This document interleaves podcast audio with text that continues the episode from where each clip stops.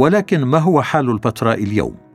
يصفها جورج آدم سميث مقتبسا من كتاب مختلفين يقول لقد تمت هذه النبوات عن أدوم بدقة متناهية. إن أصوات الشواهين والصقور والبوم الكثير تملأ المكان وتزيده وحشه. لقد قال النبي إنها تصير مسكن النكازه أي الحيات وهي اليوم تعج بالسحال والثعابين والعقارب التي يخشاها الناس. وقد قال الأدلاء لبعض السياح إنهم كثيرا ما رأوا الأسود والنمور في البتراء ولو أنها لم تنزل إلى الوادي. ويذكر النبي معز الوحش وهي في العبرية الساطير التي تعني ذات الشعر. وقد وجد الكثير منه على الجبال في البتراء. وهكذا تحققت النبوات رقم واحد واثنين وسبعة وتسعة. وقد جاء النبطيون بعد الأدوميين وأسسوا حضارة عظيمة استمرت قرونا. ولكن الله قال إن أدوم ستصير خرابا واليوم نجد أن أدوم صحراء تحقيقا حرفيا للنبوة. لقد كان مسرحها يسع أربعة آلاف متفرج لكنها اليوم خراب كامل. تتغطى أرضها بأعمدة محطمة وأحجار مبعثرة. تختفي فيها العقارب والثعابين والسحالي وتسكنها البوم. لقد قال بيركارت إنه لم يعرف الخوف في حياته حتى زار البتراء عندما زعقت فيها بنات آوى ليلا. إن الأحجار التي كانت قصورا عظيمة أصبحت مبعثرة يحيط بها العوسج والأشواء. أشعيا الفصل الرابع والثلاثين العدد العاشر إلى الرابع عشر. إرميا الفصل التاسع والأربعين العدد السادس عشر.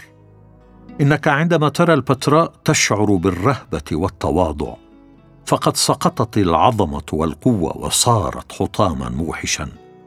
ويقول ألكسندر كيث أود لو أن المتشكك وقف حيث وقفت أنا بين أحجار وخرائب هذه المدينة العظيمة وفتح الكتاب المقدس ليقرأ ما خطه الأنبياء عن مصير هذه المدينة العظيمة. إنني أتخيل وجهه يشحب وشفتيه ترتعشان وقلبه يرجف من الخوف. فإن المدينة تصرخ بصوت قوي عال وكأنها ميت قام من الأموات. وقد لا يؤمن المتشكك بكلمات موسى والأنبياء لكنه لابد أن يؤمن وهو يرى كتابة إصبع الله على الخراب المحيط به. ومن هذا نرى بوضوح تحققت النبوة رقم واحد وصارت أدوم خرابا ولم تعد مكان سكن. وهكذا تحققت النبوة رقم اثنين. واستولى عليها الوثنيون كما استولى عليها اليهود فتحققت النبوتان الثالثه والرابعه وعندما تنبأ حسقيال الفصل الخامس والعشرين العدد الرابع عشر أن إسرائيل ستهزم أدوم. كانت إسرائيل في السبي لكن بعد أربعة قرون هزم يهوذا المكابي ويوحنا هيركانوس أدوم وقتلوا الآلاف واضطر الباقون إلى ممارسة الختان ليصيروا يهوداً. أما عن النبوة الخامسة فإننا نرى تاريخ أدوم الدموي فقد غزتها آشور واستعبدتها ثم أخذها نبوخذ نصر ثم النبطيون وأخيرا قتل يهوذا المكابي أربعين ألفا منهم. أما النبوة رقم ستة عن التيمن أو معان كما تسمى الآن فإن هذه المدينة لا تزال عامرة على الحدود الشرقية لأرض أدوم والوحيدة المأهولة بالسكان من كل بلاد أدوم القديمة. فهل يكون تحقيق النبوات بدقة أكثر من هذا؟ فكر في كيف يختار النبي مدينة واحدة من بين كل مدن أدوم. يقول إنها ستبقى بينما تهلك كل الدول.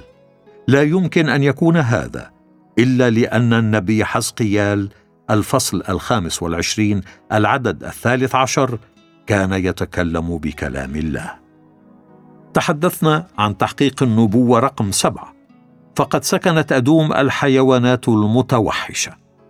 أما النبوة رقم ثمانية عن توقف تجارة أدوم فلم يكن منتظرا أن يحدث لأن أدوم تقع على طريق تجارة دولي ولكن هذا ما حدث فعلا ولم تعد قافلة واحدة تعبر البلاد وقد تحققت النبوة رقم تسعة ويتعجب اليوم كل الناظرين إلى هذه البلاد الجبلية الحصينة كيف صارت إلى هذه الحالة من الخراب. ويقول بيتر ستونر إن احتمال تحقيق ثلاث فقط من هذه النبوات أمر مذهل. فرصة ضرب عشرة أن تهزم أدوم. فرصة ضرب عشرة الا تسكن. فرصة ضرب مئة أن تصير خرابا.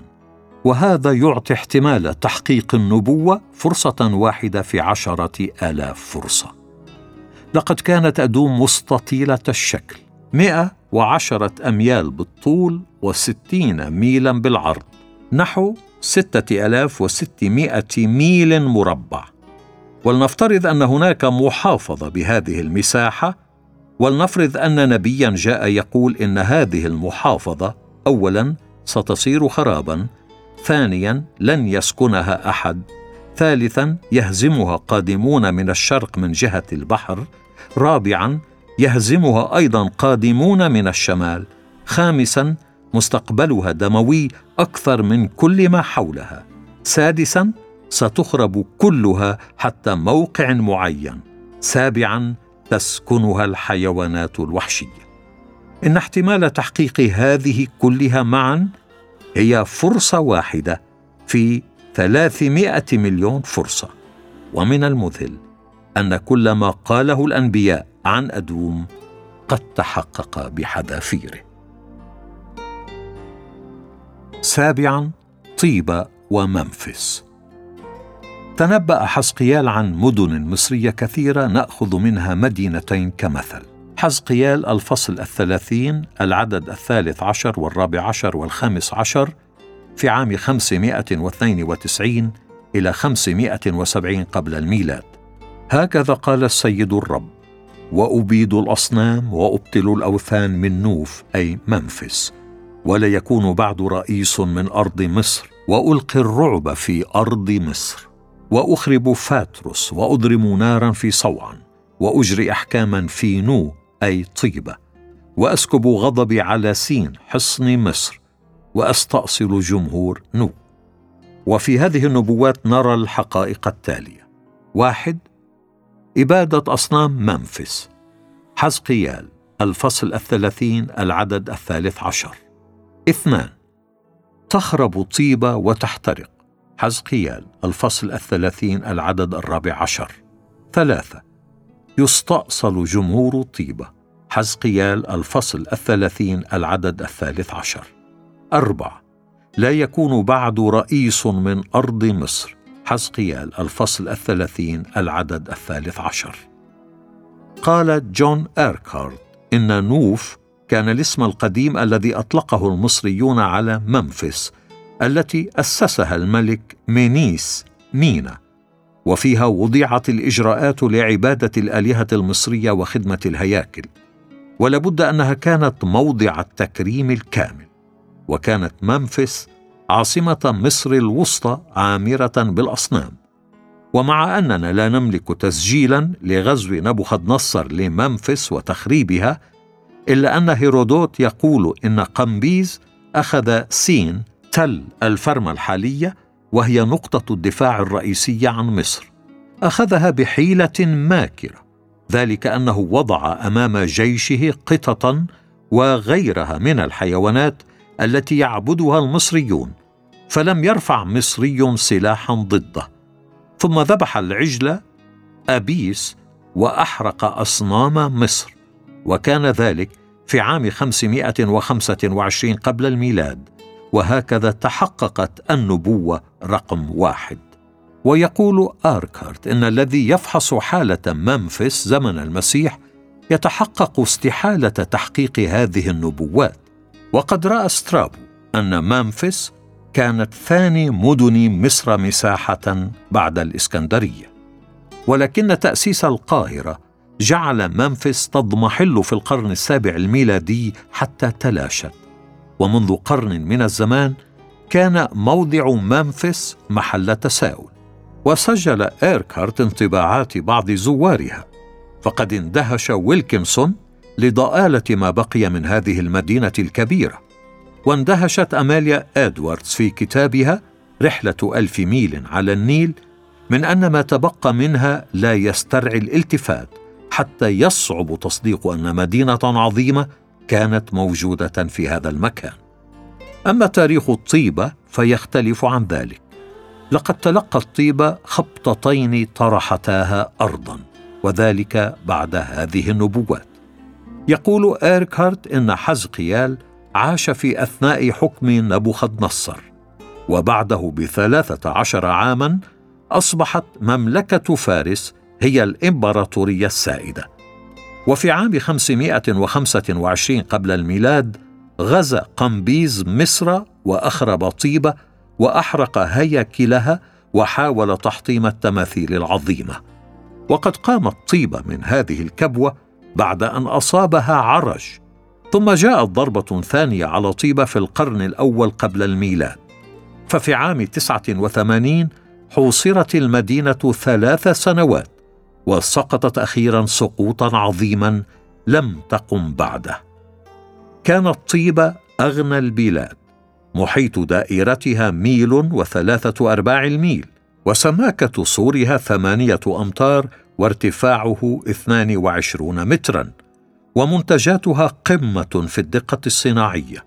ويقول سترابو الذي رأى المدينة عام 25 قبل الميلاد إنها قد انحطت إلى قرية صغيرة وهذا تحقيق للنبوة.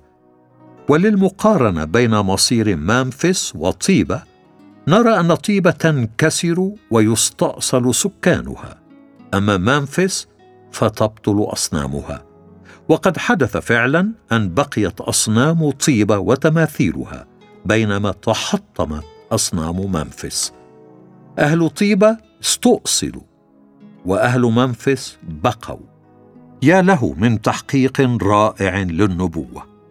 كيف اختار النبي منفس دون مدن مصر القديمة ليقول إن أصنامها ستتحطم؟ ولقد تحققت النبوة الرابعة أنه لا يوجد بعد رئيس من أرض مصر فكان الحاكم اجنبيا لقرون طويلة. فقد أخذ الفرس مصر عام 525 قبل الميلاد وبعدها توالى الغزاة. إن هذه النبوات تخبرنا أن الله يقاوم المستكبرين وأنه لا بد أن يتمم وعده ووعيده. ثامنا نينوى. كانت نينوى وبابل مدينتين عظيمتين في العالم القديم قويتين مأهولتين بالسكان غالبتين في الحروب. وفي إبان عظمتهما توالت النبوات عليهما بالخراب وكان سقوطهما عظيما.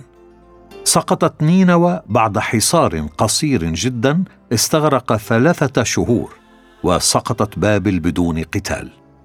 وسندرس اولا النبوة عن نينوى عاصمه الإمبراطورية الأشورية وقد دعاها النبي ناحوم للتوبة لكنها لم تتب فسقطت.